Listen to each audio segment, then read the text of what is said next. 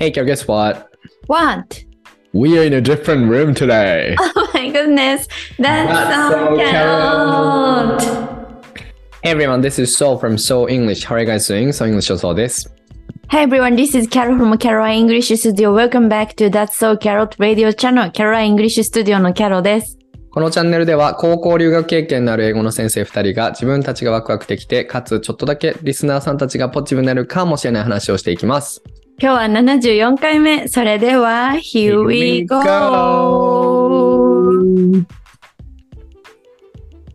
Hey guys! 皆さんおはようございます。こんにちは、こんばんは。昨年末にベルギーから帰ってきました、ソー English 英語教室を主催しています。そうです。先生歴は今年で12年目。今年のテーマは、二頭を追うものは一頭も得ず。We rise by lifting others. 英語学習者を引っ張り、共に成長しながら、一番大事なものだけを追いかけて今年も世界を駆け巡りますよ。英語の勉強を通して明日が楽しみになるような授業を今年もしていきたいと思います。最近僕、違うラジオに呼ばれて行ってまいりました。あそうだこんにちは、こんばんは、こんにちは。Caroline English Studio という英語コーチングサービスをしているキャロです。2023年は英語コーチも5年目となりました。今年のテーマは質と手応え、そして If the past be beautiful, let us not ask where it leads、うんえークライアントさんたちと質の高いコミュニケーションしながら心の充足感を一緒に感じて英語力が上がっている手応えを感じてもらえる一年にしたいです。えーそしてプライベートでも質の高い食事、睡眠、お散歩、お昼寝、お茶、目の前にいる人との会話を重宝し、今という時間を良い日々にできるようにしていきたいと思います。最近はね、今日ね、あのね、家の近くのカフェがあるのね。なんかもうシェア、シェアオフィスを解約して、毎日そのカフェに行くことにしたんだけど、えー、うん。そこがもう超個人系のカフェで、うんなんか仲いいのね。てかみんな常連なの。うんで今日行ったらね、なんか、今日はキャロちゃんが来るかもって思ってチューリップ買っといたって言われて、チューリップが机の上に置いてあって、私がいつも座る席の前にうん。チューリップの花瓶が置いてあったの。That's so nice of them! I know, すごくない、Oh, yeah. 日本でそういうことが起きるんですよ。花買ってくれるなんてね、しかも来てくれる人のためにね。うん、えー、素敵。なん感か、動した。湘南っぽいね。そう、湘南だよね。この地元でさ、そのカフェに、私が通ってる生態の生態さんもそこのカフェは常連なのね。えーだ、から仕事とかしてるとその人がやってきたりとかして、あ、どうも、みたいな。えー、なんか映画みたい。そうだ、そういう場所なの。海町ダイアリーじゃん。あ、まさにそういう感じなの。えー、いいなぁだって、そのシェアオフィスすごい重宝してたじゃん。いろんなとこ行ってはシェアオフィス使ってみたいな。それよりも、もうそのカフェにいることにしたんだね。うん。いいね。余白のある生活だね。なんか、余白のあるディシジョンメイキングと余白余白のあるライフスタイル。まとめてありがとう。そうなんです。えーそう。え、で、そう先生はラジオ聞いたよ。ありがとう。うん。あの、僕、ユコニー先生のユコニーイングリッシュっていうのを、あの、12月から、昨年の12月から自分の英語ブラッシュアップするたするために、あの、受け始めて、で、あの、すごい勉強になってるんですけど、で、そしたらそのユコニー先生が、そうさんのことをみんなが知りたがってるから、ラジオに来てくれませんかって言っていただいて、この前ね、出てきたんですけど、なんかゲストとして出たのが僕多分初めてなので、新鮮だった。えしかもね、ねね聞いて、聞いて、言っていい？うん何彗星のごとく現れたって言われてた。そうなんです。なんか、ユコニーイングリッシュに彗星のごとく現れたそうさんで、そこでまず爆笑してた。やっぱどこに行っても彗星みたいになっちゃうんだな、そう先生はって思って聞いてた。いやいやいや、そこで爆笑してんのウケんだけど。そうそうね。あ、なんか LINE グループっていうか、その公式 LINE か。公式 LINE でそれを紹介してくれたんだよね。で、そこに彗星のごとく現れた宋さんとの対談ですって書いてもらって。はい。あの、なんですかね。また呼ばれていくのとやっぱりホストとしてラジオやるの全然違うよね。うん、どう違ったの？え？自分、なんか呼ばれる方が緊張する、間違いなく。そうなんだ。ホストより全然緊張するし、うん何を話せるかなっていうか、ホストはさ、どちらかというと自分が聞きたい話をいっぱい質問すればいいじゃん。うん、確かに。出る方は、これが何かの役に立つような話ができるかなってやっぱ思っちゃうよね。確かに。うーん。まあ結局、まあ聞いてもらったから分かると思うけど、どうでした？っけえ、すごいいい話。やばいやばい。語彙力、語彙力。いつもの。うんうんいつもの。なんかさ、そのゆうこに先生がさうん、なんていうの、表現が難しいけど、フラットな人だからさ、うんフラットな方じゃん。なんか、物事をさ、すごい、こう、フラットな視点で見てる方だから、うんそのゆうこに先生が気になったことをそのままそう先生に聞聞くみたいな感じ。うんだったからこそいろんな話をしてたよね。やっぱ主に恋恋愛の話とかだったじゃん。なんか、なんでそう先生がベルギーに行ったかとか、うん。っていう話とかも、多分ゆうこに先生がフラットに行くから、そう先生もすごいフラットに言言ってたじゃんね。うん。それがすごい心地よかったし、うんうんうん、あとね、印象的だったのはね、なんかね、すごいこと言ってたんだよ、ゆうこに先生が。なんか、その計算高さとか損得感情はいらないよね、みたいな話とかすごいしててさ。うんうんうんうん。なんかその結婚とか婚活とかの話になった時に、うんそのゆうこに先生は、その、こういう風だと幸せだよねっていう人生を目指しちゃうとちょっと大変に自分はなっちゃうみたいなうん話。うんうん。がじで、えっと、それが多分ゆうこに先生にとっての、その損得感情とちょっとした計算高さってことなのかな。で、それを、そのゆうこに先生は、なんか、そういうのは自分には合ってないかったみたいなことをすごいすんなり言ってて、で、それに対してそう先生が、あ、でもそれがなんか結構新しい時代の考えですよね、みたいなことを言ってて、あ、確かに、みたいに思って、うんうんあの、首が、首こりがなくなるほどうなずいた。こういうこと首を超上下。手にこう、うーんってやると首こりなくなるんだ。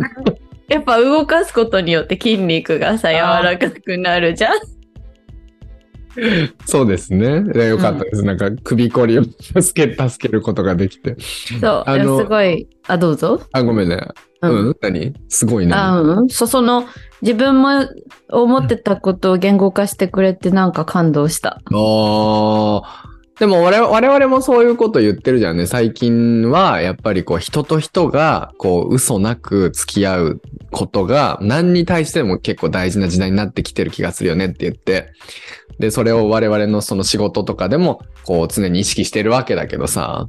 で、ゆこにーさんの言ってたことで俺が一番おーかっこいいなって思ったのが、あの私本物しかダメなんですよねって言ってたんだよね。うん、うん、うん、何に対して言ったかっていうと、うん。忘れちゃったんだけど、多分ブリティッシュリーズの話とかしてたのかな。で、ブリティッシュリーズは全部本物なんですよとか言って、あとは、うん、まあなんか何でもそうなんだけど、まあとにかく本物じゃないと、なんかいろいろ、あと化学調味料とかそういうのもだから、私は気づいちゃうんだとか言ってて、で、それはなんか親からの育て方、育てられ方によっての今の自分なんだけれどもって言って、だから本物しか自分に伝わらないんですよねっていう話をしてたんだよね。だからハリボテはダメだって言ってて、だからそれがすごい、それを言い切るのがかっこいいなって思ったのと、うんあと、そう、その、今の時代の話をしたときにさ、あの、だ私はずっとそう思ってたんですよってゆこにさん言ってたじゃない？で、その前に、ラジオ関係なくゆこに先生と話してたときに、私、あの、子供の時からの記憶があるんですけど、子供の時から、なんかこの大人たちの言ってる、こう視点は古臭いなって思ってたとか言って、おっしゃおっしゃっていたのよ。やば。え？やば。子供の時からなんかそういう、なあのーまあ、女は女らしくとか、男は男らしくという考え方が本当古臭いなと思ってて、で最近の子たちはなんか、まあ、LGBT とかも含めてだけど、あの、これがこうあるべきとか、そういうのあんまりないじゃないですか、みたいなこと言って。だから私さ、ちょうど今の時代、時代がようやくフィットしてきたなって感じがするって言ってた。うん。私はかそういう、何？言ってた。私はずっとそう思ってましたって言ってた。うんうん。なんかさ、そういう方ってたまにいるよね。なんか、どういう育て方されたとか関係なく、初めからそういうか、そういう風な考えを持ってる方々ってたまにいるじゃん。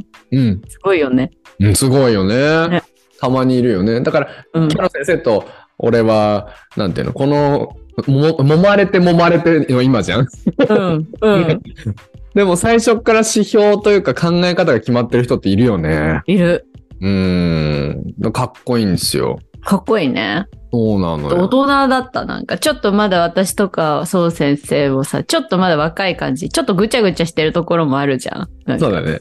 まだ探り中みたいな。うんうんうん。なんか、大人でした、ゆうこにさんは。そうですよね。わ、かる。癒されるんですよ。で、そんなゆこにさんのことが大好きなメンバーたちがグループレッスンとかに集まってるから、あの、本当癒されるんですよね。なんか、うーん。そう。なので。すごいね。雑味なし、そ推しのそう先生は雑味なしの人に引き、手繰り寄せられていったんだね。そうなのよね。こういうのも全部出会いじゃん、やっぱり。そのカフェ、うん湘南のカフェもさそうだと思うけどさ、うんたまたま俺がこの人に受けてみようって言って受け始めて、あの、うん、今、今必要な人に出会えるなってやっぱ思った。ちゃんと直感を信じてると。おー That's so carrot. 直感を信じてると今必要な人に出会えるらしいです、皆さん。結果論ですかね。わかんないですけどね。やでもそうだよ。まあまあ行動が大事だよね。そのためにやっぱ日々ちょっと動いたりとか調べたりとかさ、うんうん。なんかそういうの大事だよね、すごく。うーん。はい。あ、そういえばもう一個近況報告があってさ、お、何？私スタバ、スターバックスをと卒業したんです。お疲れ様でした なのでもうスタバで働くことはしなくなりました。えー、so congratulations on your Thank next you. journey, new journey ってことですね。うん Oh, nice. That's nice.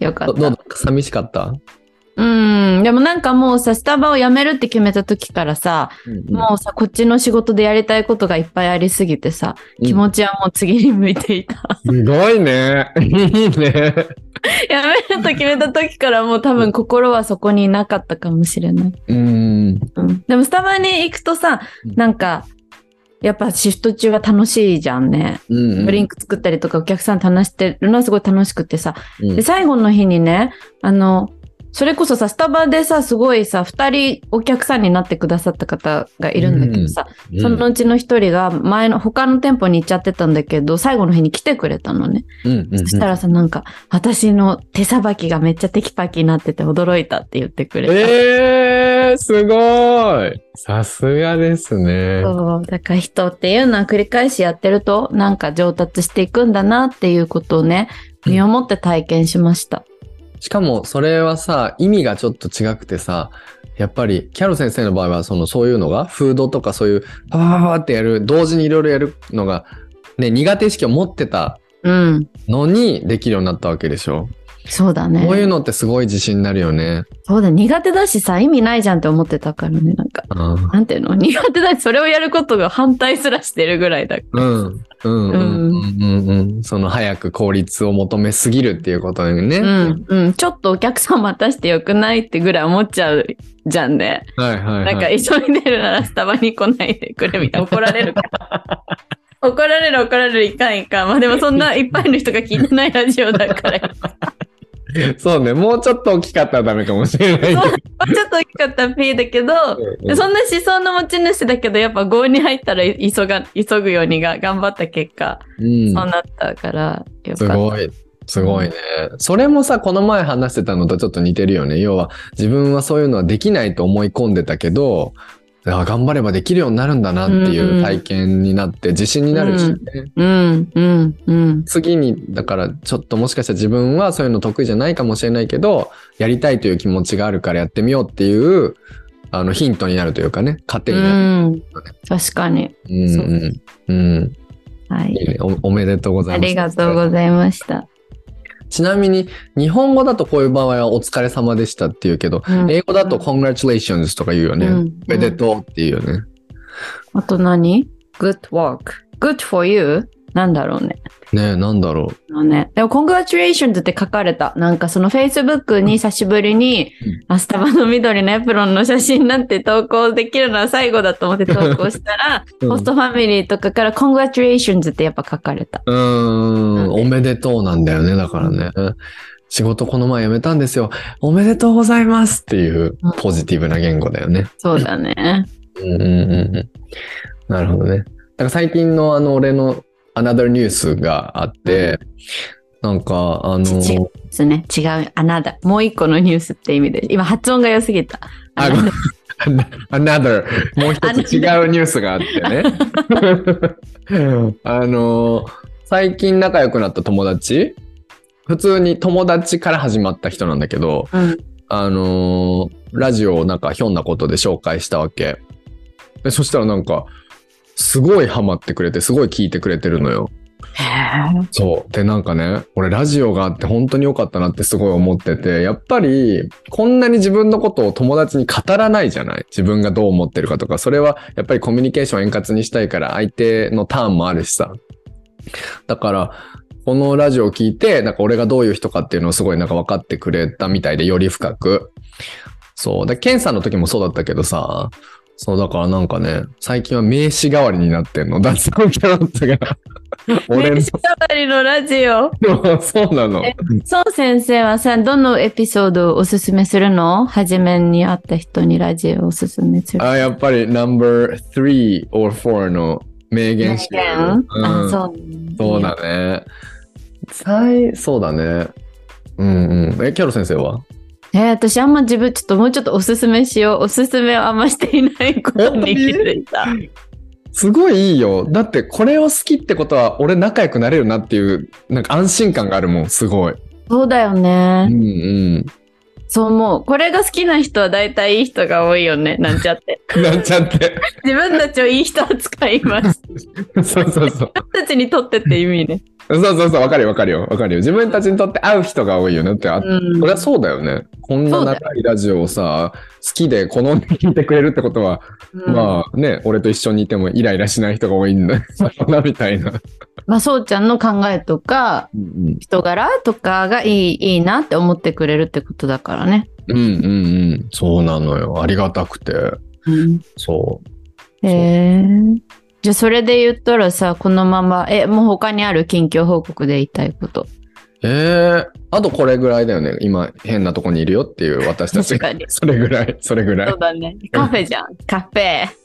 カフェだよえ。結構この背景すごいよくできててさ、なんか、あ、今、ユ YouTube の方はわ、あの、YouTube じゃないとわかんないんですけど、なんか突然今日そう先生が背景を持ち出してきて、カフェに二人並んでる様子にななる背景。そうそうそうそうそうそう。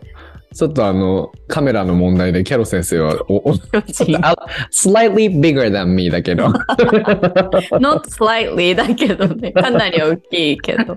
いやいや。でもエスプレッソマシンとか、コーヒーのグラインダーとか、うん。なんかすごいリアル。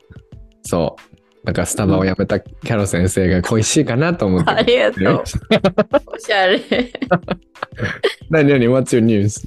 あ、そうで、その流れで感想パートに入ってもいい、うんもちろん。なんかさ、そのさ、友達が今、英語、高校生の時にクラスが一緒だった友達うん、が、旦那さんの都合でバルセロナに行って、旦那さんが大学に行く、お勉強するとかでバルセロナに行って、今、マレーシアにいるんだよね。なんか旦那さん、マレーシアでビジネスを立ち上げるみたいな感じで。うんでさ、あの、その方もこれを聞いてくれててさ、で、なんか私の一人トークを聞いてくれた感想をちょっと読んでいい？うん。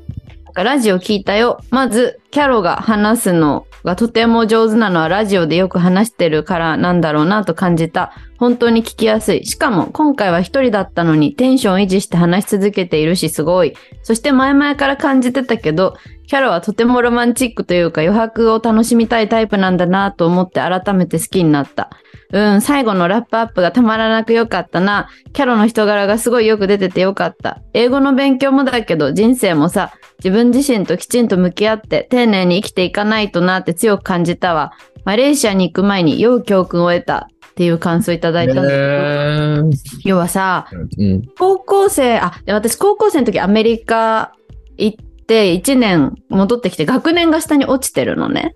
だからうん、この子は私よりも1個下の学年で、うん。突然さ、アメリカから帰ってきた女がクラスに入ってってさ、みんなビビるじゃん。うんうん。だけど、ほん仲良くしてくれた子なんだよね。うーん。そうで、その時から気があって、なんか、なんか気があったんだよ、多分。うんで、えっと、大学生の時とかはちょっとこう、たまに会ったりしてたけど、大人になってからは全然会うことがなくて、本当インスタでずっと見ててくれててさ、うん。あの、海外に行くってなって連絡を取り合って英語を一緒にやろうってなったんだけど、うん。ラジオすごいさ、楽しんでくれててさ、うんうん。やっぱ気が合う人だったんだな、昔からっていう。あー、なるほどね。そこにうん落ち着くわけだね。あ、そうそうそうそうそう。あー確かにね、確かにね。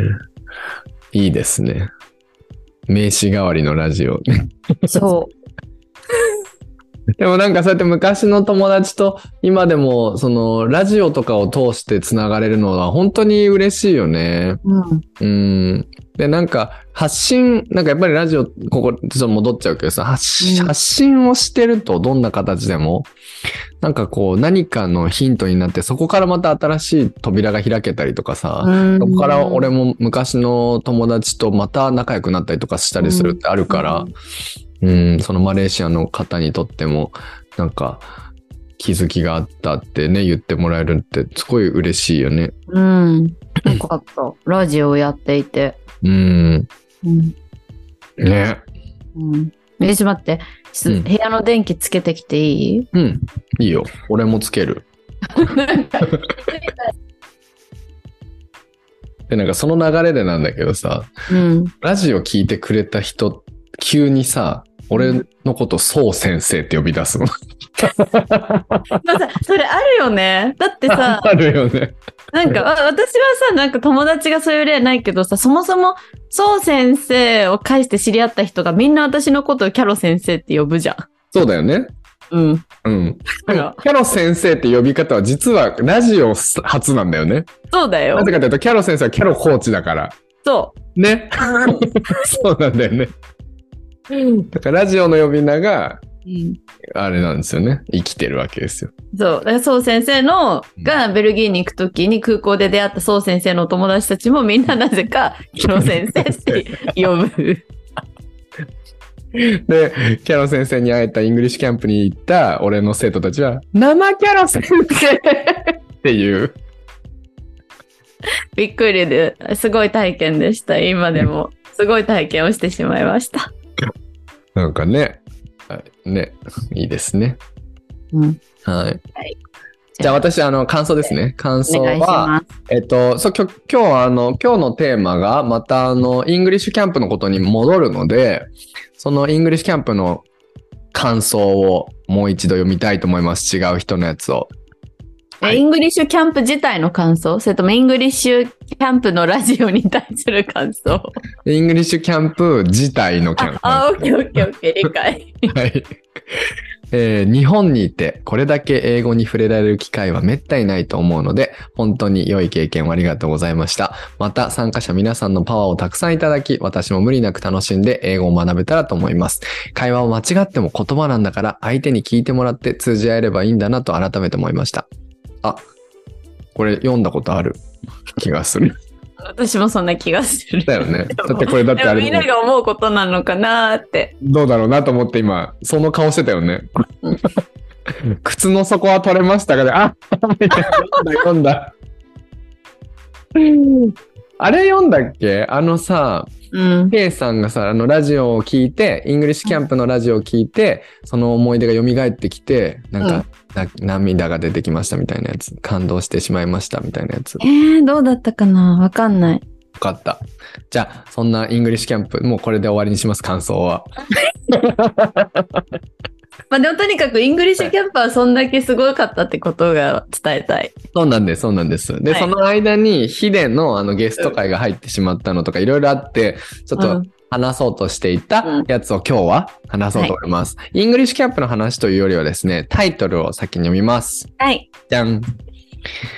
えー、 Sou and Carol's 目標設定ワークショップ Our Goal Setting Workshop というわけで、これはイングリッシュキャンプの2日目の午前中に、うんそう先生と私で分かれて、なんかグループごとに目標設定ワークをやったんだけど、そう先、みんなは私とそう先生の両方受けられたのに、私たちだけお互いの受けられないという非常にはい。辛く悲しい事態が起きていたので、この場でそれをやろうという企画です。はい。楽しみ。めちゃくちゃ楽しみでした、今日。本当に。楽しみ。え、どっちからやる？じゃんけん？どっちからやる？じゃんけんしようか、じゃあ。最じゃあ、初ストーン、シザー。あちょっと Stone, paper, scissors, go! キュッ Stone, paper, scissors, go! 負けた。あ、じゃあ俺が勝ったので、じゃあ俺が最初にやろうかな。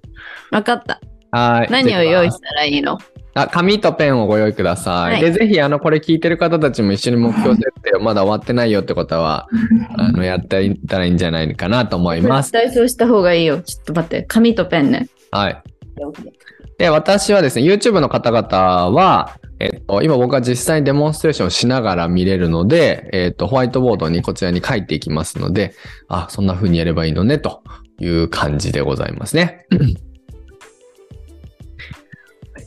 で、えっと、目標設定、僕が目標設定ワークショップでやったことは、その、なんだろうな、目標設定をする前に、今年自分がどんな自分になりたいかとか、今年自分が何をやりたいかっていう思いって、なんとなく、その前の年からいろいろ考えたりはしてるけど、それをちゃんと、あの、全部可視化していない状態だと、なかなか目標設定って作ることが難しいんじゃないかなっていうことで、あの、頭の中からアイデアを可視化するためのテクニックを、えー今日は一緒にやりたいと思います。えー聞いたこともあると思いますけど、ブレインストーミングという、まずは、えーやつをやりたいと思います。最初は。はい。で、まず紙の真ん中に、じゃあ今年の目標とか書いて、今年やりたいこととか書いて、ください。いや、なんかこれ何やるときも僕は最初ブレインストーミングからやるんですね。でなぜかというと、なんか、皆さんもこうアイデアを出すときに、なんか全然アイデアが出てこないっていうときって本当あると思うんですよね。で、それなんで僕出てこないかっていうと、なんかイメージ的には頭の中に大きな塊があって、で、その出口って実は小さくて、で、その大きな塊をそのままこう出そうとすると、なんかその入り口で突っかかっちゃって出てこないっていう状態が起こってるんだろうなと思うから、そのまず頭の中にあるなんかいろんな塊をこう、細分化していって、それを一つずつ選ばずに出していくっていう作業がすごい大事だなって思うわけ。で、それがブレインストーミングだなと思ってて、だから、あの、これ書いていいかなっていう思わないで何でもかんでも出すっていうのがポイント、一番大きなポイントだなと思うのよ。特に日本人はブレインストーミング苦手だなと思っていて、あの、それは、これ書いていいのかな？こんなこと書いてもしょうがないよな、が、どうしてもフィルターを先にかけちゃう。から、それをフィルターを取っ払うというのがこれの目的です。というわけで、人生、あの、今年の、ま、人生でやりたいことをもういろんな何でもどんなカテゴリーでもいいからそういうのを決めずにいっぱいここに書いていきます。で、時間を決めて書いていくので、じゃあ、キャロ先生。じゃあ1分間で出しましょうはい。し、はいし、しプライベートとお仕事とか全部混ぜていいんですか？う。もう全混ぜでいきましょう。全混ぜで。はい。はい。じゃあ行きます。はい、スタート。1分間です。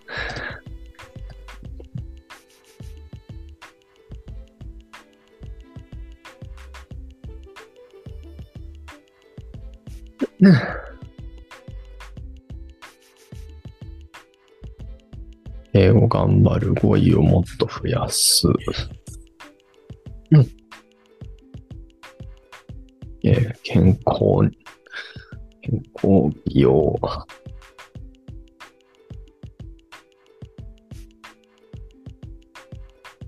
えー、旅行えー、お仕事？次の行き先？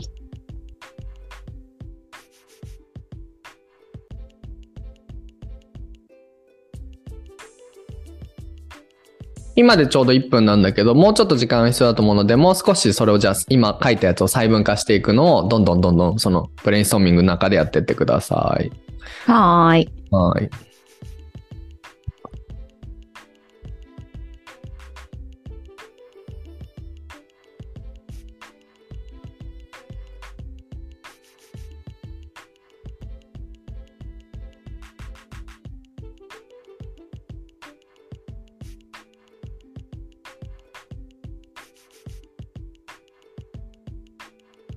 うん。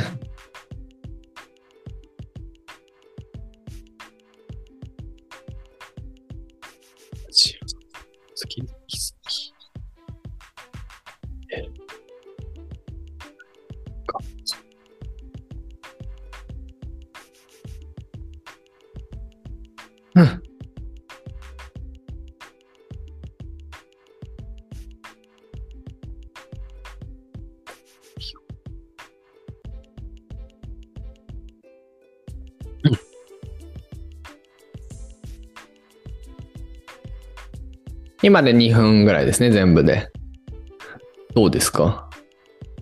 えー なんか別にやりたいことがあんまりないんだってことに気づいた。もう、もう、あ、じゃあこれもやりたい、これもやりたい、これもやりたいみたいな感じにな、いっぱい出た？うん、なんかちょ、ちょっとだけ出た。ちょっとだけ出た？もっと、もうちょっと時間あったらでもっと出る？うん、大丈夫。?OK。じゃあここでじゃあ一旦あれにしたいと思いますね。うんで僕も今、あの、時間やりながらこう出したんだけど、やっぱすごい出るよね。本当だ。そうなのよ。で、ターマペン。そうそうそう。えっと、僕はだから、い一応出たやつを羅列していくと、英語頑張る、語彙をもっと増やす、クラブハウスでグループセッション、結婚、健康、美容、セルフダンマペン、次の行き先、南米、学校、語学、旅行、アジア、えー仕事、グループセッション、先生向け教材というのが出ましたね。じゃあ、キャロ先生出たの教えてください。はい。えっと、パリ、イギリス、アイルランド、Kindle 本、 TOEIC 爆上げ、インスタ、筋トレ、変態動画、変な意味に取られそう、狩猟、オムライス、狩猟？大人、うん、狩猟、狩猟局、狩り、狩りね。と狩りね、うん大人デート、散歩、対面セッション、英語コーチ、パフェ、世界観。世界観？いいね、いいね。いいね、いいね、いいね、いいね。OK? うん。あ、すごい。全然ないということが分かりましたと言いながらすげえあるじゃん。ちゃんと。これね、出ない人は、本当苦手な人って、今じゃ1分とかだと3つとかしか出ない人とかいるんだよね。だから、その、いっぱい出す、早くいっぱい出すっていうのを、これ訓練だと思うので、ぜひいっぱい、そういうのが苦手な人は、たくさんやるといいなと思います。キャロ先生も出てないんだなって言いながら、すごい出てるなって思いました。で、えっと、そうなんですよね。だから、あの、なんか世界観とかさ、その要は、これ言っても、聞いた人は何のことかが分かんないなとか、そういうことも考えなくてよくて、思いついた言葉を書いていく。俺なんかセルフダーマペンとか謎の単語を書いてるけど、いい、そういうのもいいんですよね。なぜかというと、ここで終わりじゃないから。じゃあ次何やるかというと、これをソーティングしていきます。なので、えっと、YouTube の人はこう見ててほしいんですけど、今出たやつを、あの、丸とか三角とか四角とか星とか何でもいいんですけど、あの、自分で、自分で、あの、カテゴライズを作っていきます。例えば僕だったら、英語頑張る。はい、英語系の多分カテゴライズがあるので、英語系のカテゴライズを丸にします。で、じゃあ語彙をもっと増やす英語だなと。クラブハウスでグループセッションも英語だなと。いうことで、自分の英語を頑張るっていうやつですね。で、じゃあ、結婚というのは自分の未来のやつなので、結婚は三角にします。で結婚系のためにやることっていうのは全然書いてないので、これはこれで終了。で、健康と美容はじゃあ一緒にするとしてハートにしますね。健康は美容ハート、セルフダマペンもハートですね。とか言ってやります。で、次の行き先に関してはこれの未来のことなので、じゃあ四角にしますよとで四角にして、えー南米学校語学とか全部四角でまとめておきます。で、えっ、と、旅行はちょっとまた別のやつなので星にしますよと。旅行は星で、アジアの星で、まあ、こうもうちょっと時間があったら俺は例えば台湾とか韓国とかマレーシアとかそういうのを書いてたかなと思います。で、えー最後仕事は、えっ、と、なんかじゃあ、こう棒にしておこうかな。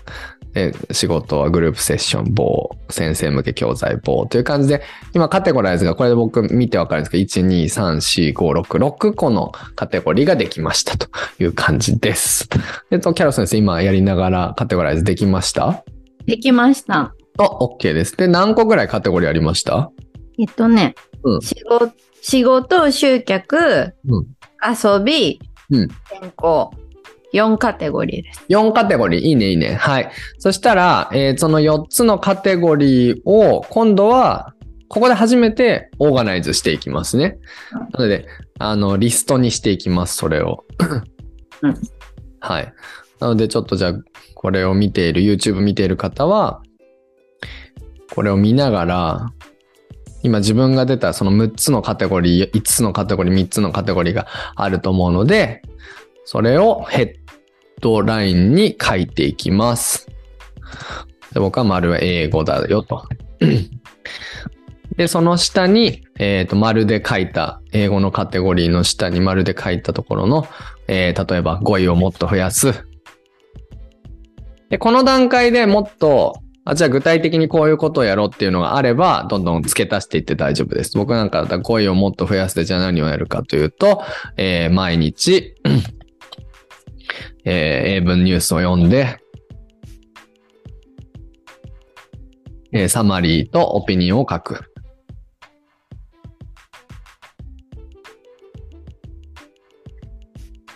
えっ、と、クラブハウスで、グループセッション。クラブハウスでグループセッションっていうのはただのやることなので、何のためにやるかっていうと、アウトプットの練習のためにクラブハウスでグループセッションをやるとかこう書いていきますね。なので、ここで初めて、えーカテゴリーを作って、その下を細分化していって、そこでもアイデアを出していって、えーまとめていくという感じにします。結婚はもうちょっと中を細分化しなきゃいけないので、えーっと、なんでしょうね。もっと、なんでしょうな。真面目に、真面目デートを、たくさん、たくさんとかいうか、月に1回以上するとか、そんな感じですかね。真面目デート。はい。健康。健康。早く起きる。早く起きるために朝にレッスンを、早朝レッスンをたくさん入れる。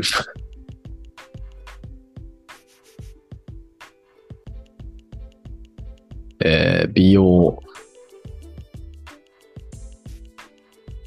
えーっと、う？ん。ビタミン C、ポレチノイン、ハイドロキノン。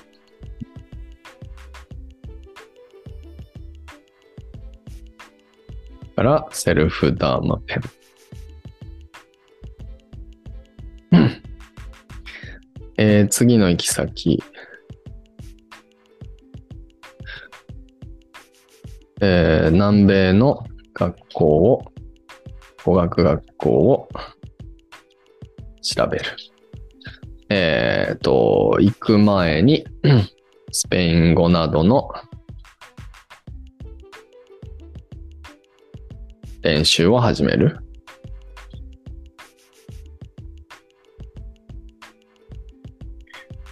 で、えー仕事か、仕事は、えー先生向け発音教材を作る。えーグループセッション。新しいものを作ると。まあ、あとあれか。SNS を頑張る。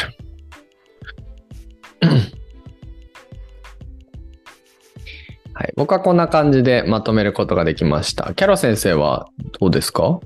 で、まとめたよ。あ、まとめた？ん ?OK です。どうしたらいいんだろそしたら、えっ、と、これを、えっ、と、これを見ながら、まあ、プレゼンをしていきます。どういうふうに何をしたいかっていうのを。で、えっ、と、じゃあ僕から言うと、はい。まあ、今言いながら書いてたんで、ほとんどあれなんですけど、英語は、やっぱりまあ、なんでしょうね。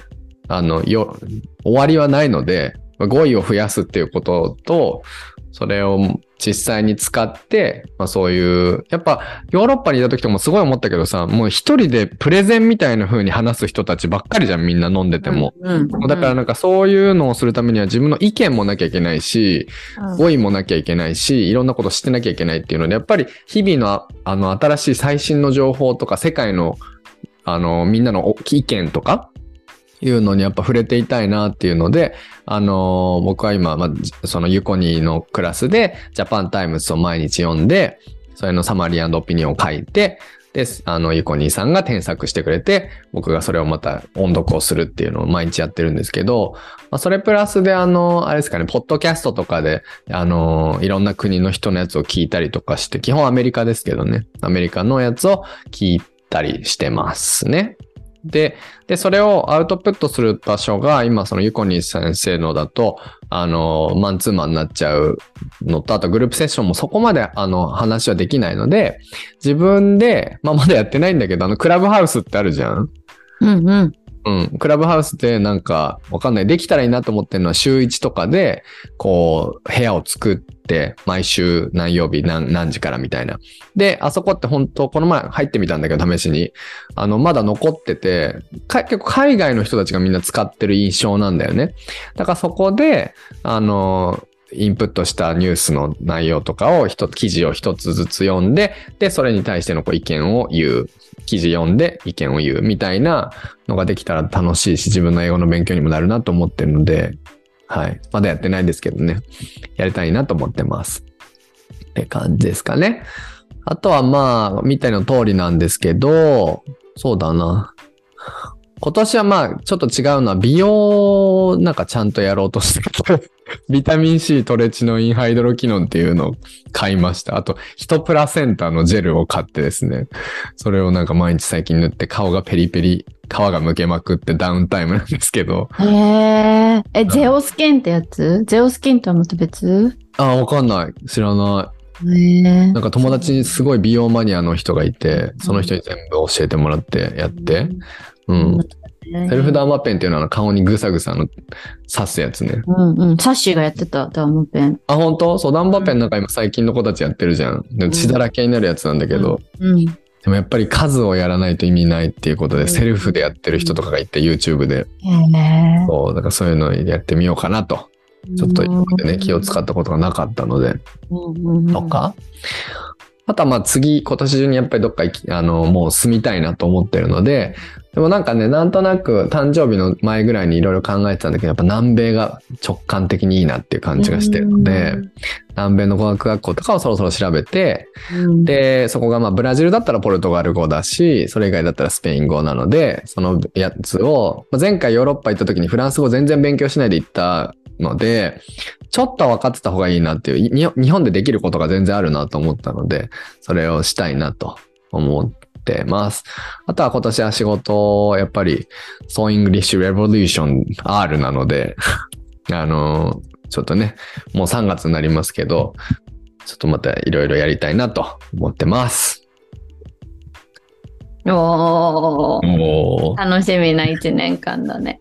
ですね。もうあっという間に3月だからね。早いね。ね本当にね。はい。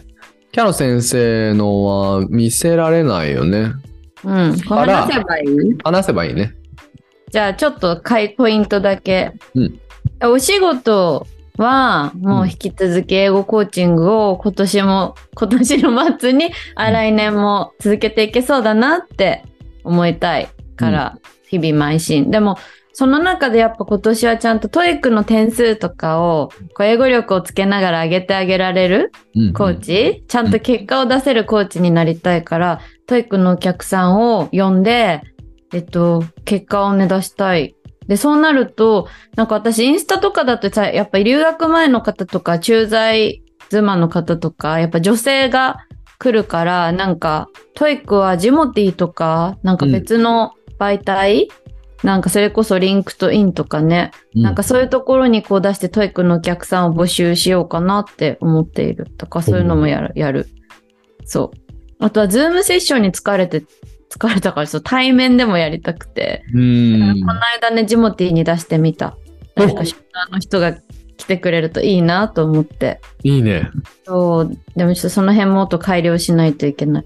で、あとアイルランドにい行くからさ、い1ヶ月うんあの、英語を勉強しに行くから、まあ、うん。そこで自分の英語力も、こう、ちょっとレベルアップしつつ、うんなんかまた、こう、日々の仕事に活かせるヒントがいろいろ得られたらいいなって思うね。とという感じかな。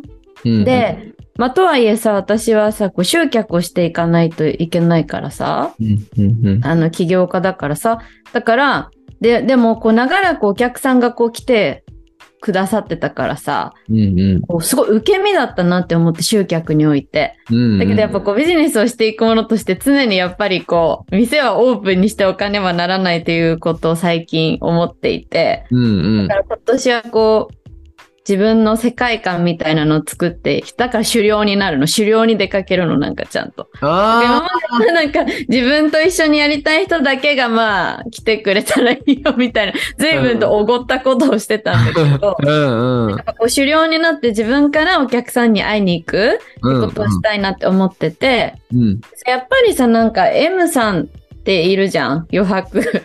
ミス余白あの。はいはいはいはいうんがすごい自分の理想で、こう全然英語ができなかった状態で留学に行こうって目標を持って来てくれてさ、うん。で基礎やって留学して現地で仕事して今はこうヨーロッパに行ってみたいな。うんうん。なんかそういうのってすごい自分が見見たいやつだなって思って、うん。やっぱそういう方ってさ、やっぱインスタとかで自分からこうアプローチするからこそ来てくれるかなって思うから、こうもっとあのインスタ、SNS でいっぱい発信したりとか、うんうんあとちょっとこう Kindle 本をちょっとこう出して自分がどう、英語がどう自分の人生を変えてきたかっていうのをこうちょっと書いて、そういうのを読んでいいなって思ってくれた人が来てくれたりとか、うんうん。だったり、あとはまあアイルランドで実際に留学してる時に思ったこととかその様子とかをどんどん発信していって、今年はちゃんと狩猟のごとく集客活動を頑張りたい。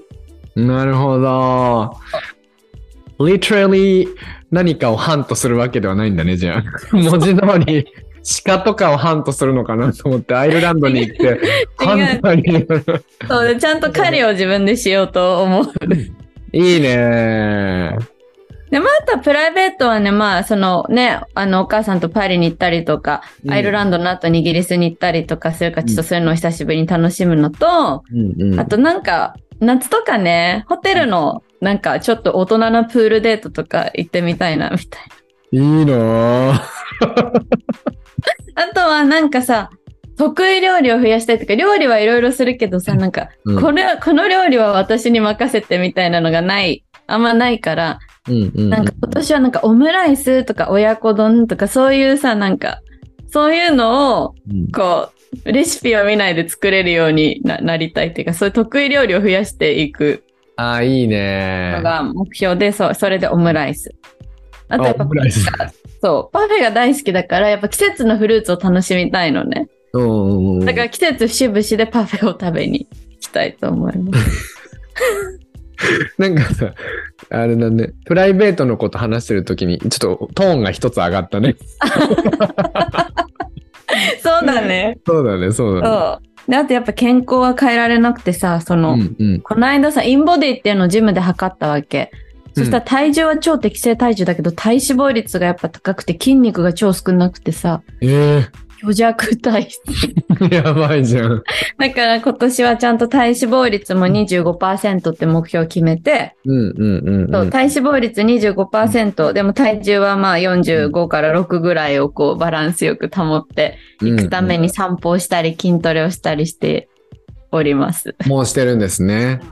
さすがです。多分キャロ先生はもうそういう数字がたくさん出てきてるっていうことは、あの、もう1月とかにもうその目標を決めて、それで動いてるからそうやってパパパパって出てきてるんだろうけども、普通はもっとすごい時間がかかりますから、この作業。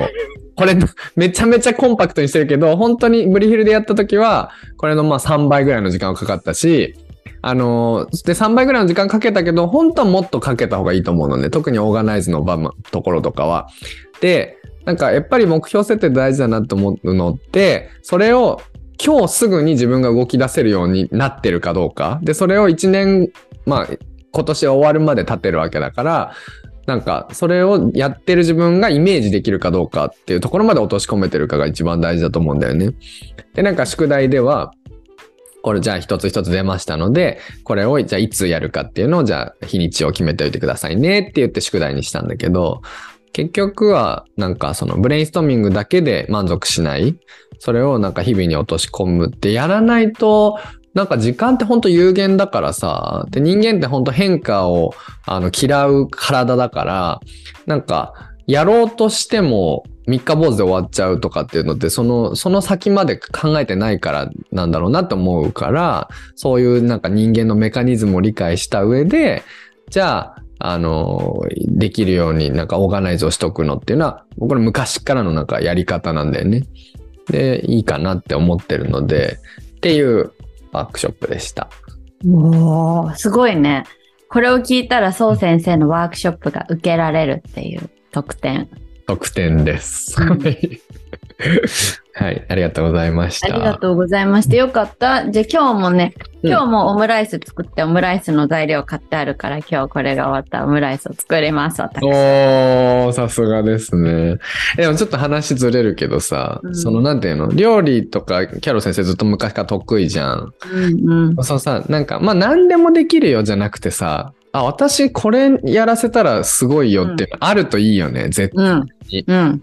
マジそう思うん、ないことに気づいて、なんか何でも割とう。うん。作れるけど、でも結局いつもちょっとレシピも見てあれなんだっけってなるし、クックパッド見るしさ。うん、うん。だけどなんかあんまそういうの見ずになんかできるやつ、うん、うん、うん、うん。ハンバーグだけできんだよね。でもそれ以外ない。だからなんかハンバーグはおばあちゃんの形見のレシピなんだけどさ。へー、そうなんだ、いいじゃん。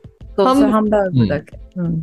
ハンバーグができるんだね。うん。あ、いいじゃん、いいあいいねオ。ムライスをちょっと作りたくなったのね、今日、突然。へ ーいいじゃん。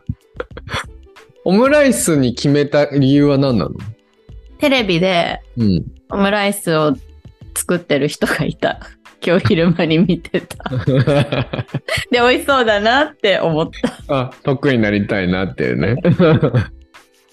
でさ、そのなんか、その料理の話だけど、なんかうん。やっぱり生き方とかにもつながるなってすごく思って、例えば俺らは英語の先生と英語のコーチとしてさ、うん。なんか、英語のことだったら何でもどうぞってやることもできるし、ずっとやってきたけど、でも、例えばなんか俺だったら、なんか発音だったら私にお任せくださいってやった方がさ、その頼む側が、あってなんか、あ、どうしよう最近発音あれだな、みたいになった時に、あ、そう先生がいたわってなりやすいんじゃないかなって思うんだよね。これだったらこれに私お任せくださいってやってくれる方が、割と安心感があるのかなって思ったりとかして、ちょっとね何にでも言えるっていうか、仕事でも何でもそうだし、うん。ね、友達関係でもそうだしっていう、いろんな苦手なことがある、あるんだけど、これはこの人、あれだよね、みたいなのって、いいいですよね、すごく。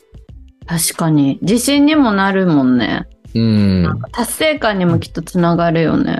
うん、うん、うん、うん。確かに。うん。はい。はい。じゃあ、なんかすごいね、オムライスとご飯の話をこんななんか、交渉の話にしてくれて。いやいやいやはい。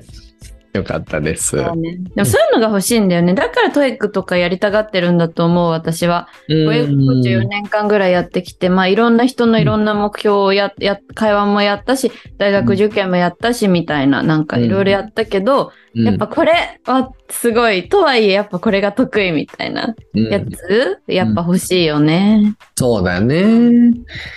質と手応えなんですね。だから、うんこちらそうなね。うん。うん。キャロ先生の強みはさ、英語、あのーあれだよね。自己肯定感が上がるという強み。一緒にどういうこと？何何何ので話その英語のせ英語のサービスでのキャロ先生のその絶対的なユニークさの強みは、ああ、今日受けれてなんか自己肯定感が上がったなって思えるっていうのも一つなんじゃないかってそそれを自己肯定感だったら私にお任せもさ、ありだと思うんだよね、俺。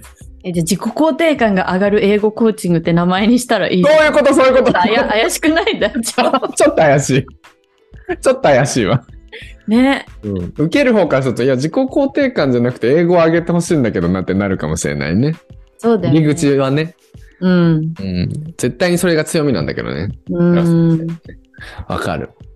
見える、見える TOEIC っていうのは大事だよね。だからね。うん。うん。まあでも TOEIC 上がると自己肯定感絶対。なんか資格で点が取れると絶対上がるよね。自己肯定感。上がるしさ、この前のヒデの、あのー収録のやつを思い出すと、700点あれば、海外営業とかに行けるかも、出張とかに行ける可能性が高くなるって言ってたじゃん。そういうのにつながると思ったら、うん。肯定感だけじゃなくて、未来も広がるっていうね。うん。うん。実際にね。そうなの。うんうんうん。だから視覚から目を背けないことはすごい大事だなって思うんだよ。いいね、いいね、いいね。うん。うん。いいですね。はい。はい。ありがとうございましたあ。りがとうございましたはい。これ、今日二人分やる。え、いいんじゃないの？結構かかる？かかんない。20分で終わる。15分で終わるかも。よし、やろそううんじゃあ、バトンタッチね。うんじゃあ、ちょっと待ってね。う。うん。えっと、資料、資料。画面共有します。はすごい。2000、New Year's Resolution 2013年って書いてあることに今気づく。い。合ってるんじゃない？あ合ってないわ。合ってないよ。よし。あれ今画面共有できた？今ね、されてます。あ、OK。じゃあ、New Year's Resolution 2023。イエーイじゃあ、まず、うん。2022年から2023年を振り返りたい。あ、2022年から2023年になったので、は2022年の振り返りをしたいと思います。い。はい。ここに4つ質問があります。えーはい What was the happiest event for you? 一番幸せなイベントは何でしたか？これ、モーメントでもいいね。私のとあるクライアントさんが、瞬間でもいいですか？って言ってたから、モーメントでもいい。素敵なクライアント。ね。いや次ね、What was the most impressive event or moment for you? 一番印象的だった出来事や瞬間は何ですか、うんえー What were you able to work hard? どんなことを頑張れましたか ?How have you evolved? どんな進化がありましたか、うー4ん。つ質問があるんだけど、順番通りでもいいし、言いやすいやつからでもいいので、うん。なんかちょっと好きに喋ってください。もういいんですか？はい。あ、じゃあ、ハピエストイベントはね、もうパッて思い浮かぶのはやっぱね、あれだな。リアと、あの、ヨーロッパから帰ってくる前の最後の、あの、日に、リアットっていう向こうでできた親友がいるんですけど、その人とご飯を最後食べて、で、またもうバイバイだねって言って、そのバイバイ悲しいこと言うなよって、また会えるよって言ってハグをして、二人で泣いて、I love you って言い言い終わったモーメントですね。あれがやば happiest event for me だな。やば。うん。I love you と言い合った。ありがとうございます。恋人のようだね、これはね。と、てかなんか、札だけ見ると。でもさリアットさんとハグして泣いた I love you と言い合うって、これ人生で、うん。そもそも誰かとこれができる人って少ないと思う。ああ。そうかもしれないね結。婚相手とでもさ、ハグして泣いて I love you と言い合うチャンスないこと多くない？私、ハグして泣いて I love you って前の旦那さんとしたことない、別に。それ、俺もしたことないわ。でしょ？うんうん。付き合った人と一度もしたことないね。すごいことだわ。うん。うん。海外にいると結構あるよね、こういうこと。アメリカでね、留学から終わる時も結構あったよね、こういうのって。だから確かに場所によって全然その、だから全然できないこととできることってあるよね、間違いなく。あるしさ、なんでさ、そう先生と話すとこういう、はなんかどんどん広がっちゃうけどさ、つまりさ、つまりですよ。だからやっぱ、こう英語が話せて違うところに行くとさ、できもしない経験ができるんだよ、こうやって。そうだよね。そう思う。うん別にしなくてもいいんだけどね。しなくてもいい。人生は別にしな、そういう経験だって、多分俺だってしなくてもいいくて、してない経験っていっぱいあるじゃん？多分。うん。でも俺はこれが The Happiest Event だったっていうのは海外にいたからだなって思うよね、やっぱり。うん。えーっとね、Impressive、印象的だったイベントはね、あれか。あれだわ。俺が、いヨーロッパに行った時に、バッカの時に、その虫に襲われまくって、病院に緊急に行ったりとかして、で、もういろんな人に怒りまくってた俺に対して、キャロ先生が、なんか、怒りすぎなんじゃないっていう、そういう言い方、そういう言い方じゃなかったけど、なんか怒ってるよねって言われた、言われて、で、なんかその自分の動き方を変えて、その、まあ、優しくというかし、優しくするようになったんだよね、怒らないで。それが、で、それがすごく worked out したのがインプレッシブイベントかな。へだからえ。すごいね。うん。自分のスタンスで、相手の出方が変わるというか、人間関係が上手くなるみたいな。うーん。変えたら、人間関係がこう、うまく回り始めたんだね。そうだね。それさ、ちょっと自分の、自分のお手柄をまた言うのもあれだけど、私が別にさ、おご怒ってるよって言ってもさ、うんやっぱ素直さがそこにあったんだね。なんか、なんだっけ、どっかのラジオでそう先生がさ、昔は自分が自分のことを一番分かってるって思ってたけど、今はそうじゃなくてやっぱ人からうんアドバイスを聞くようにしたって言ってたじゃん。うんうんうん。それを見事に実行したんだね。そうだね。今のそう先生じゃないと起きなかった事象だね。あ、そうだね、そうだね。でもなんかあれの時って、まあそっか。なんかでもユッキーは、あ、キャロ先生はさ、そうちゃんこうした方がいいよっていう感じの言うことは言わないんだよね。こうなんかもよって言ってくれて、で、俺がそれで、ハッとして、そんな自分怒ってる感じがしてなかったから別に。あ、でも怒ってんのかってなって。で、そこからなんかいろいろ糸口が見えてきたって。じゃあ怒ってるんだったら、もしかしたら自分に非があるかもしれないって思い始めたというか。うん。で、変えるきっかけになったんだよね。うんっていう、っていう。うん。だからね、本当に何がきっかけになって、何かが歯車がうまくいき始めるかって、やれってやってみないとわかんないだって行動しようと思ってたからこそいろんな人に対して自分の意見を言いまくってたわけじゃん、怒って。うん。そう。でも、ゆキャロ先生と話したことによって、なんか違う見方が見えて、で、それで行動に移しただけなんだよね。だから、どの行動がうまく歯車が回り始めるかって本当わかんないから、行動し続けることが大事っていう、結局。うんすごい。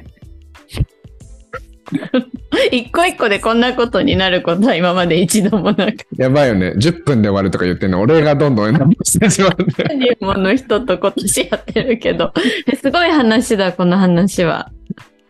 はい。じゃあ、あとはどうでしょえー、what were you able to work hard? なんだろうななんだろうなでも目標を決めて、それに向けて、労働こしできたことだね。うん。労働こしで僕の昨年の目テーマ、目標だったんだけど、労働って、あの、狼のように貧しく、貧しく、むさぼるように、う。狼のように虎の、虎のように、えーその鋭い目を、目でこう、獲物を捕らえるために頑張るみたいな意味なんですけど、要は、せっかくのこの一一生にもう一生ないかもしれないヨーロッパでのこの生活で、なんかそのさっきキャロ先生が言ってたようなこととちょっと似てる。だから受け身になってちゃダメだよねって、あぐら書いて、書いて、まあ俺はこういう人生だし、こういう人間パーソナリティだし、なんか来るものを、まあ来たものに一つ一つに幸せを噛み締めていればいいや、じゃダメだなって思ったわけよね。なんかいろいろ、まあ乗り越えたのがその年末10、11、12月でさ、で、その虫の件とかもいろいろ終わって、保険とかも降りてみたいな、いろんなことがうまくいった後の1月だったから、よしここからは自分でどんどん進んでいこう。だから本当狩猟じゃない？これこそ。うんキャロ先生曰く狩猟だよね。うん。狩猟してたんだね。そう。で、俺はもう本当に狩猟しまくった結果、ね、ヨーロッパのもういろんな国に行って、どの国に行っても俺のデートが恋人がいるみたいな状態になって。だってどこにでもいるもんね。どこにでも港がある男になったわけだから。そういうことだよ。それ言ったら誰かが、なんか、漁師みたいだねって言われたんだよね。フィッシャーマン。今狩りしてたんだね。もう狩りだよね、完全に。だから狼は虎だったんだよ。狼は虎だったんだ。どういうこと？えじゃじゃ狼であり虎であったんだあ、よ。そういうことね。What? みたいな。狼イコール虎の図式でわかんない？けど。狼であり虎だった。そうだね。そう、本当そうだったなと思いますけどね。はい。今年はちょっともうちょっと落ち着いたかなっていう感じもしたり、しなかったりです。はい。はい。進化、どんな進化がありましたか？あー全然怒らなくなった。うん。他人に、他人に全くイライラしないというか、なんていうの、他人、なんていうんだろうね。許せる。やば。ちょっと、余白を残しとく。許せる。ですね。はい。だからこれはその本当にそういうね、さっきの、えっ、と、スタンスを変えた人間関係が上手くなったっていうのと本当つながってて、もうだから向こうに行ったら、本当遅いし、レストランの人とか超遅いし、あの、スーパーでも本当超遅いんだけど、そんなのに対していちいち怒ってたら、生きていけないなってなって、逆にそれのいいところをまあ見ようとしてみたっていうよりは、そういうのがいいなって自然と思えるようになってきたんだよね。そういう遅いのに対して誰も怒っていない他の人たち、ヨーロッパの人たち。で、なんで怒んないんだろうなって思って、怒んないのいいなって思ってさ。で、全然他の人のミスとかに対して全然こう怒るっていうことをしないんだよね。注意もしないし、本当に。なので、そういう生き方がいいな。こういうな生き方もあるんだ。なんかアメリカと日本はそういうとこが似てると思うから、他人に対して厳しいっていうところ、うん割と似てるなと思うので、あのー新しい生き方の視点を得たなって思ってる。すごく。そして、それを日本にいてもどこにいても、そういう自分でいたいなって思ってる。次に行きますね。はい。じゃあ次ね。うん次は今度今年の話。What is your goal? What is the ideal situation for you? というわけで、うん。2023年終わる頃に、どんな状態になってたらいいなとか、ハッピーだなって思いますか？えー、そうだな健康でうん。海外にいたら、あ、でも海外にいて、ちょっとお思い切って言っちゃうと、結婚してたらかな？アイディールだったら。うんうん。うん。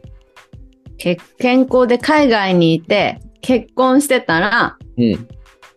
嬉しい？うん。アイディアルだもんね。理想のシチュエーションだったらそうだな。夢が叶ったっていうことですね。いいですね。はい。よし。じゃあ、この健康で海外に行って結婚したい理由を5つ教えてください。健康じゃないと何にも、何にも感謝できない。おー 確かに。他には？他には？えっと、結婚することが、え、その5つの理由か。えっと、結婚することって自分のさ、夢を、夢はさ、オリーブオイルを貸しか、貸し合う関係を作るわけよ。自分の地元の人たちとローカルピーポーと。うん。そう。でオリーブオイル貸し合う関係っていうのは、あの、醤油を貸し合う関係のことなんだけどさ、日本で言う。だそれ海外バージョンでオリーブオイル貸し合う関係で、要は、なんか家庭を、なんかその地域ぐるみで育てていくっていうことなんだけど、そのうちの、その過程なんだよな、結婚することっていうのは。だから、理由は何、夢を叶える過程うん。だからです。夢を叶える過程だからなんだね。はい。OK。他には？えーっとね、うーんとね、夢を追い続けること、追い続けながら行動し続けることが、自分にとっての幸せだって思ってるから。他にはどうでしょえーっとね、あとなんだっけ、健康して海外に行って、ああ、海外にいると、なんか、新しい自分に出会えるから。うん。そうなんだ。うん。他には、うんうん。うーん、なんだろうな。え、リ reason でしょ？えーっとね。えー、なんだろうな。理由？え、ない。終わり。も じゃあ、う。うんそう先生はなんで新しい自分に出会いたいんですか？うーん。ああ、成長、あーなんだろうな。なんかいろんなことに幸せを感じれるようになるからかな。うーん、そうなんだね。うん。幸せを感じられることが増えるんだね。そうそうそうそうそうそうそう。へえプレスペクティブを持つことによって。うん確かに。うん。わかる。うん。こっちはなんかポジティブな言い方だけど、うん。パッシブな言い方をすると、うん。なんか生きやすくなるっていうこと。うん。うん。許容、いろんなことが許容できるようになるから、生きやすくなるっていうことですかね。了解です。ありがとうございます。じゃあ最後です。はい。ででんドゥルン。In order to achieve this, what do you want to believe in yourself? つまりですね、これエンパワーメントビリーフってコーチング的には言うんですけど、うん。これを達成するためには、そう先生が自分自身をどんな存在だと信じてると良いですか？えー。魅力的な人かな。私は魅力的な人だうん。その心は？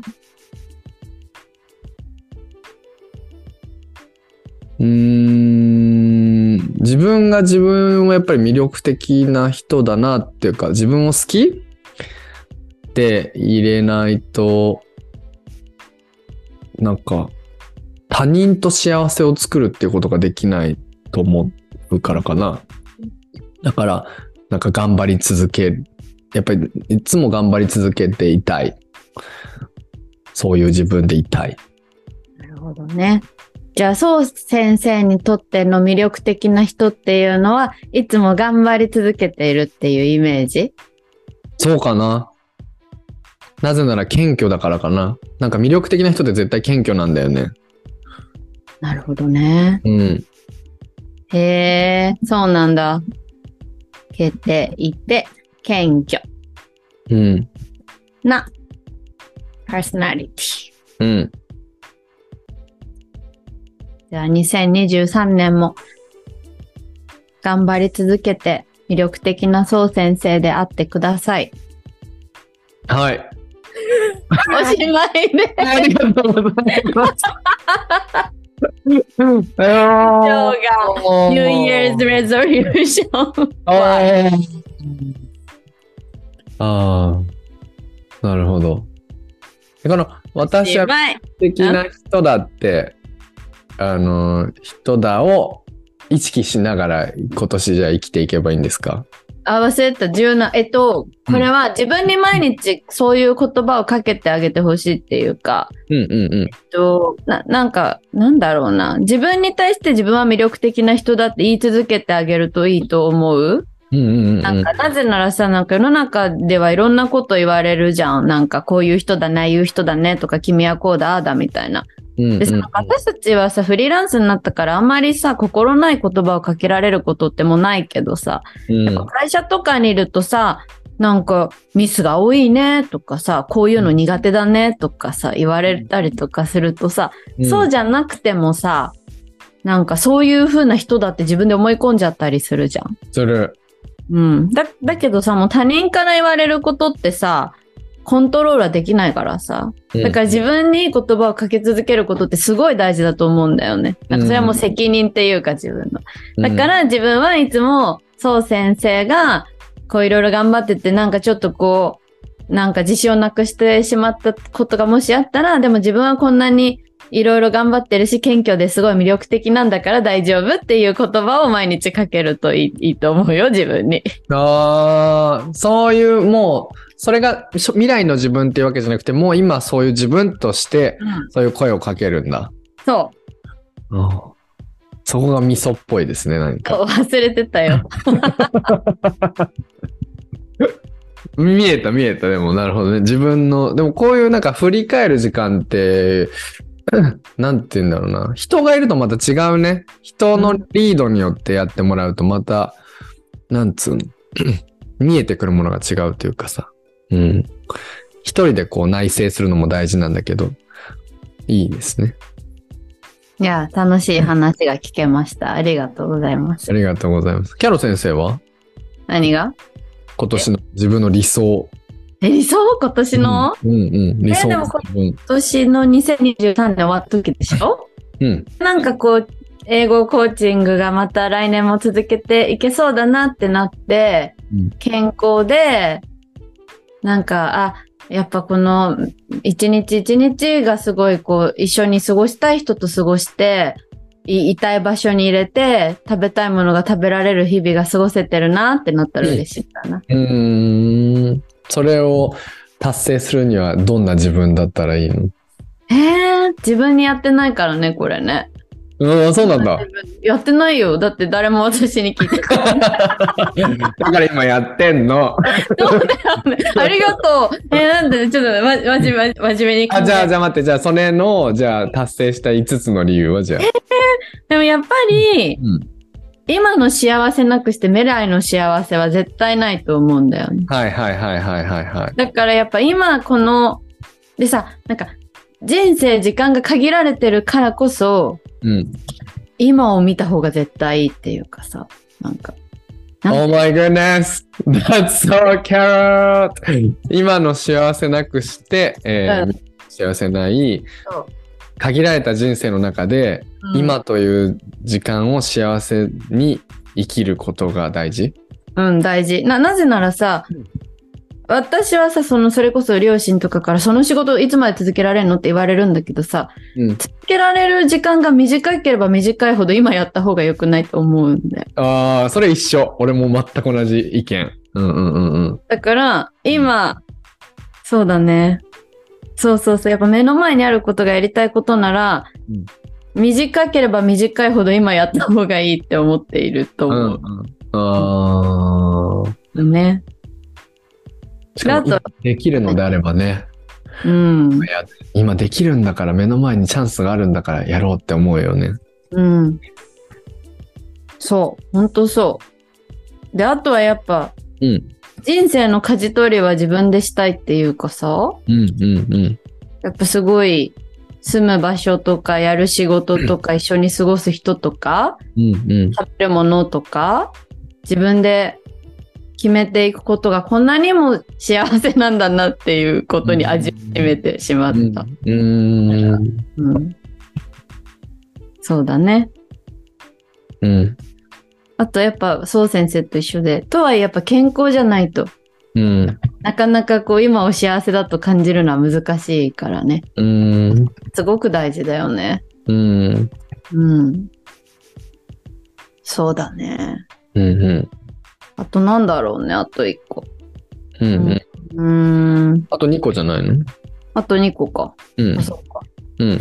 え、なんでそうしたいんだろう？でもなんか、別にさ、なんか、なんていうの？どうせし死ねないじゃん、なんか。どうせ生きていかないといけないからさ、うんうんうん。生きていかないといけないなら、やっぱり日々こう幸せを感じられるように時間を使っていきたいなって、うーん。かな。うん。うん。そうだね。うんうん。あとはそうだな、うんあとちょっとやっぱし使命感があるよね。今までは英語やりたい人だけがやればいいんじゃないって思ってたけど、うん。なんかやっぱこのうん不安定な時代じゃんね。だから、なんていうのかな、こう。やっぱ不安定な時代だからさ、これが安全とかもないじゃんうん。だから、こう、英語を、英語は必ずさ、なんか自分で自分を信頼できる、あの、武器になるじゃん。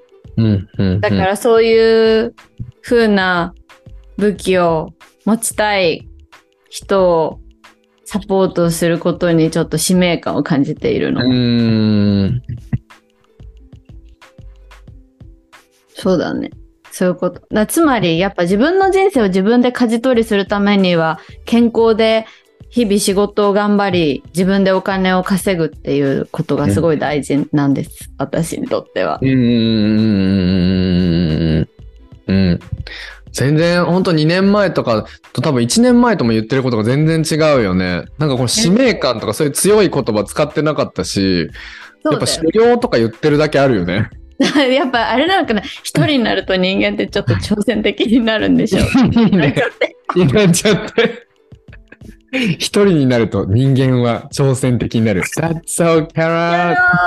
ろかっこいいですね。なんかあれだね。だから今年なんか労働腰的な生き方なんだね、キャロ先生はね。うえそこまで？もうちょっと可愛い感じがいい。ああ、わかった。何？え、シマウマとかがいい。ないわ。ないわ、そんな。シマウマとかキリンが好きかな。サファリ。サファリ系の動物。うん。草食動物なんだね。うん。なるほどね。で、じゃあその5つを、あ、5つ？違う。ここの目標を達成できるためにはどういう自分でいるか？私は自立した強い女だっていうやつですね。あで、これ自立はね、その、あっちの方、律する方のあ、自律。する方なんだね。 discipline。そっかそっか。 discipline なんで、 self-discipline だね。うん。かっこいいですね。なんか、キャロ先生のその使命感、今、今もさ、あるの、その女性が、その不安なく自立して、やっぱ生きていくことの大切さ？うん。うん。うん。ある。なんかさ、私さ、これ自分への戒めなんだけどさ、うんうん。26歳とか25歳で結婚するときにさ、うん。ああ、一生お金に困らないんだって思ったんだよね。すごい恥ずかしい話なんだけど。なんて計算高い話なんだけど。そんなことはないよ。本当にそう思ったの。うんうん、うん。やっぱ優秀な旦那さんだったしさ、うんうん。いいご実家だったしさ、うんうんうん。なんかでもそう、そうじゃなくなるというか、まあ本当何が起こるかわかんないじゃんうん。だから、でもやっぱ自分は本当になんか英語があって仕事をしてて本当に良かったなって思えたからさ。だからやっぱり、そう、そういう備えって本当良かったなって思うから、そう、自分に対しての戒めもある。なんかうーん。うん。幸せだよね。自分の力で、その、選んで生きていけるっていう、これほどの幸せはなかなかないなって思うし、うんいいね。きっとその使命感を感じてる理由は、よ自分みたいな人が他にもいるかもしれないって思うからだからね。うん。きっとそういうふうに思う人もさ、いっぱいいるだろうしね。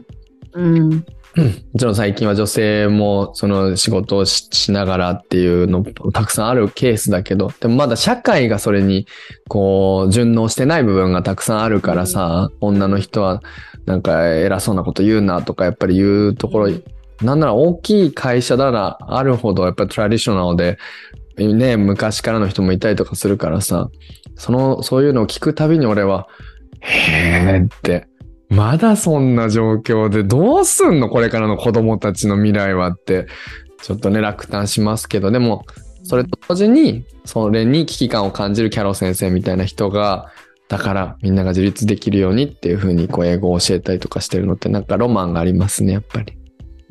そうするとやっぱりさ、パートナーとも絶対いい関係が築けるっていうかさ、うんうんやっぱ。条件で見見ちゃうどうしてもやっぱり自分がそうだったからすごいわかる。なんか相手のことが好きなことは大前提だよもちろん。でも、なんかそういうのがない方がいい関係を築きやすいし、なんか対等でいれる気がするんだよね。なんか言いたいことが言い合えるっていうかさ。なんかそれはすごく大事なことだと思うんだよね。人といい関係を築くにあたり。うーん。そういうのっていうのは、その好きっていう気持ち以外の、なんかいい、まあちゃんと仕事についてるかとかそういうこととかも含めていろいろとね。そうーん。う。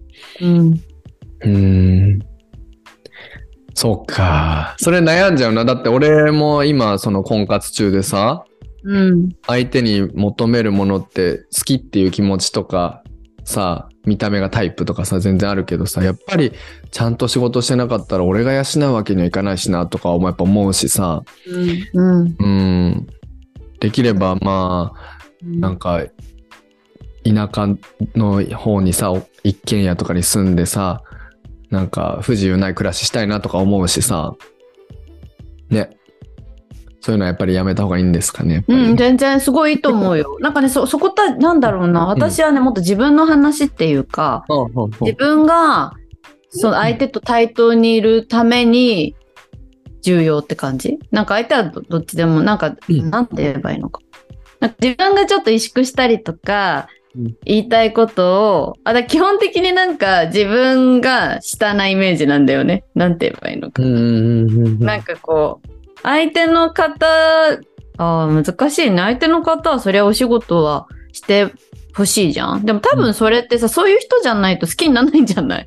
そもそもやっぱさ、まあね何かに対してお給料は大なり小なりあると思うけどさ、何かに対してやっぱりパッションを持って取り組んでる人っていうのはあるじゃん。うんだ。からそもそもそそこがリクワイアメントに絶対入ってくると思うんだよね。まあそうだよね。そうじゃないと魅力的に思わないってことだよね。そうそうそうそう。だから別になんか無一文でもこの人のことが好きみたいになることはないんじゃないかなっていう前提で 私は今話をしていると思う。そっかそっかそっか。変わる。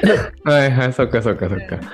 わかった。まあまあ、そうまあ俺なんか別にまだ1回目なんだからさ、結婚もね、するとしても。うんだからまあそんないろんなことは小難しく考えずに自分の直感に従っていけばいいね、今まで通りにね。そうだよ、そうだよ。うん。で、なんかそういう、その、そういう、なんか、田舎のそういうところに住んでるっていうのも魅力のうちじゃない？なんか、そこも含めて魅力な気がする。そうなんだよね。ねうんそうそう。それも含めてだよね。そう。うん。はい。いいですね。最後にちょっと、こう、人っぽい話ができて。そうですね。はい。はい。というわけで、えーいいですか？他に言い残したことありますか？ないです。はい。はい。あのーね。まだ、あの、これから今2月で3月になって、これから春になりますから、あの、春というのはやっぱりまた、日本人にとっては心機一転で、とてもいい季節ですから、あのーまだちょっとあうまいこと、今年の目標とか決まってないんだよねっていう方とか、これをいい機会だと思いますので、えー考えて、またそれから修正をね、するのでもいいし、えーいい機会にしていただけたらと思います。はーい。はーい。どうでした？今日はなんか、久しぶりに友達と喋ったなって感じ。そうなの。友達とね。友達と話した感じがしました。たはい。楽しかったです。楽しかったです。はい始めた時は明るかったけど、もうく真っ暗ですね。やばい、オムライスこれからつく。そう先生はこれから何するんですか？これからレッスンでございます。あー頑張ってね。頑張るね。はいじゃあ、オムライス頑張ってね。はいありがとう。はい。Thank you so much for listening to the podcast, everyone. Have a beautiful day. Bye. Bye.